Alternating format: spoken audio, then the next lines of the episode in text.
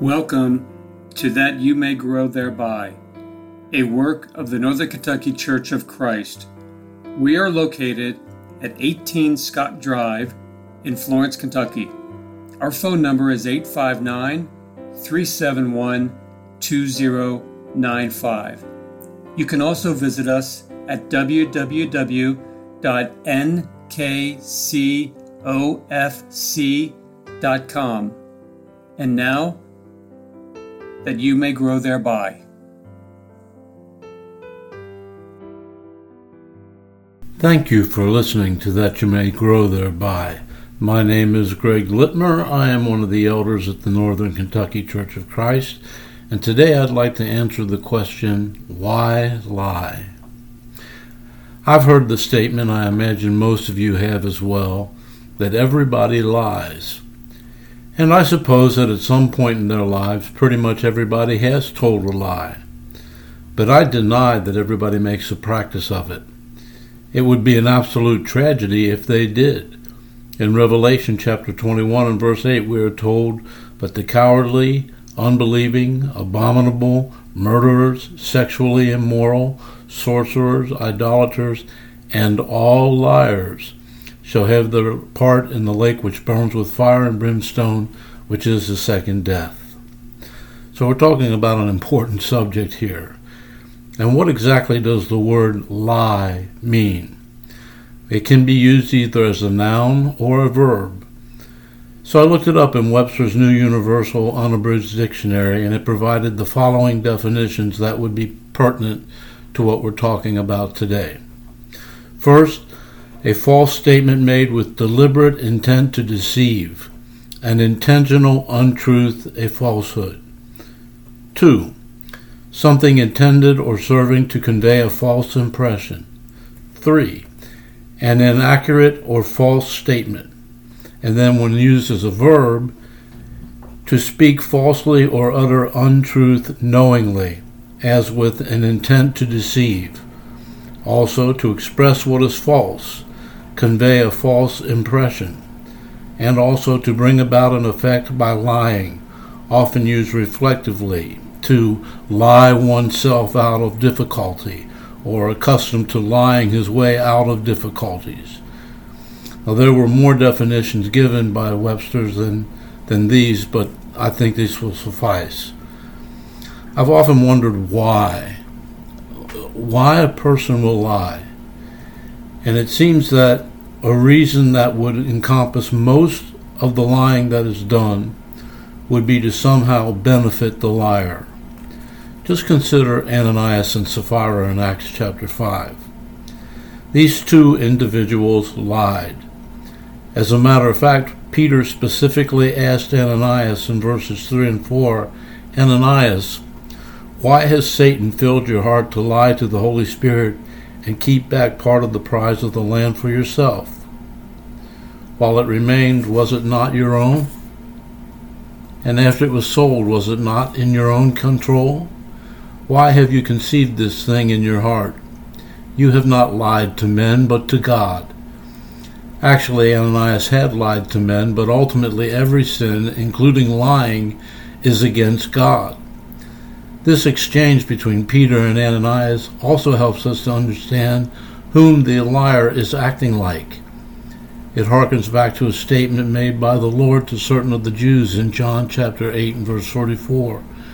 Jesus said, "You are of your father the devil, and the desires of your father you want to do. He was a murderer from the beginning, and does not stand in the truth because there is no truth in him. When he speaks a lie, he speaks from his own resources, for he is the liar and the father of it." People will lie in a reflective attempt to extricate themselves from some kind of trouble. Frequently, when people are confronted with a statement they made that puts them in a bad light, the reflective lie, "Well, I didn't say that," will be uttered. It's an attempt to get out of trouble. I think of Peter and what he did as he perceived that his life was in danger if he told the truth. You remember the account. In Luke chapter 22, verses 55 through 60, this is what we find. Now when they had kindled a fire in the midst of the courtyard and sat down together, Peter sat among them. And a certain servant girl, seeing him as he sat by the fire, looked intently at him and said, "This man was also with him." But he denied him, saying, "Woman, I do not know him." And after a little while, another saw him and said, "You also are of them." But Peter said, "Man, I am not." Then after about an hour had passed, another confidently affirmed, saying, "Surely this fellow also was with them, for he is a Galilean." But Peter said, "Man, I do not know what you are saying." Immediately, while he was still speaking, the rooster crowed. Sometimes it's not so reflective, but a well-thought-out, premeditated story concocted with much defiance and planning. But either way, it is a sin. I think it's safe to say that people will lie to do harm to someone else. It still fits into the realm of lying to benefit the liar, but it is a clear sub-case. Consider what was done at the trial of Jesus in Matthew chapter 26, verses 59 through 60. It says, "Now the chief priests, the elders, and all the council sought false testimony against Jesus to put him to death, but found none. Even though many false witnesses came forward, they found none." This is very similar to what happened to Stephen in Acts chapter 6, verses 9 through 13. It tells us, "Then there arose some from what is called the synagogue of the freemen, Syrian, Alexandrians, and those from Cilicia and Asia, disputing with Stephen. And they were not able to resist the wisdom and the spirit by which he spoke.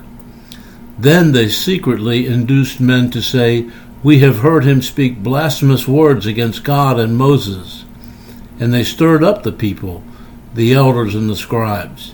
And they came upon him, seized him, and brought him to the council. They also set up false witnesses who said, 'This man does not cease to speak blasphemous words against this holy place and the law.'" They were lying. I also believe that I've met people who lie because that's just what they do. They have not told the truth for so long that lying is now their normal mode of operation. With some of them, I'm not even altogether sure that they realize they're lying anymore. Every lie is a sin and an affront to God. However, lies by brethren are particularly odious, because we, of all people, ought to be pure, holy, honest, and trustworthy enough to tell the truth. Paul instructs us in Ephesians chapter 4 and verse 25 the following, "Therefore, putting away lying, let each one of you speak truth with his neighbor, for we are members of one another." In Colossians chapter 3, verses 9 and 10, he wrote the following, "Do not lie to one another, since you have put off the old man with his deeds, and have put on the new man, who is renewed in knowledge according to the image of him who created him." We are created in the image of him who created us. Lying cannot be part of who we are.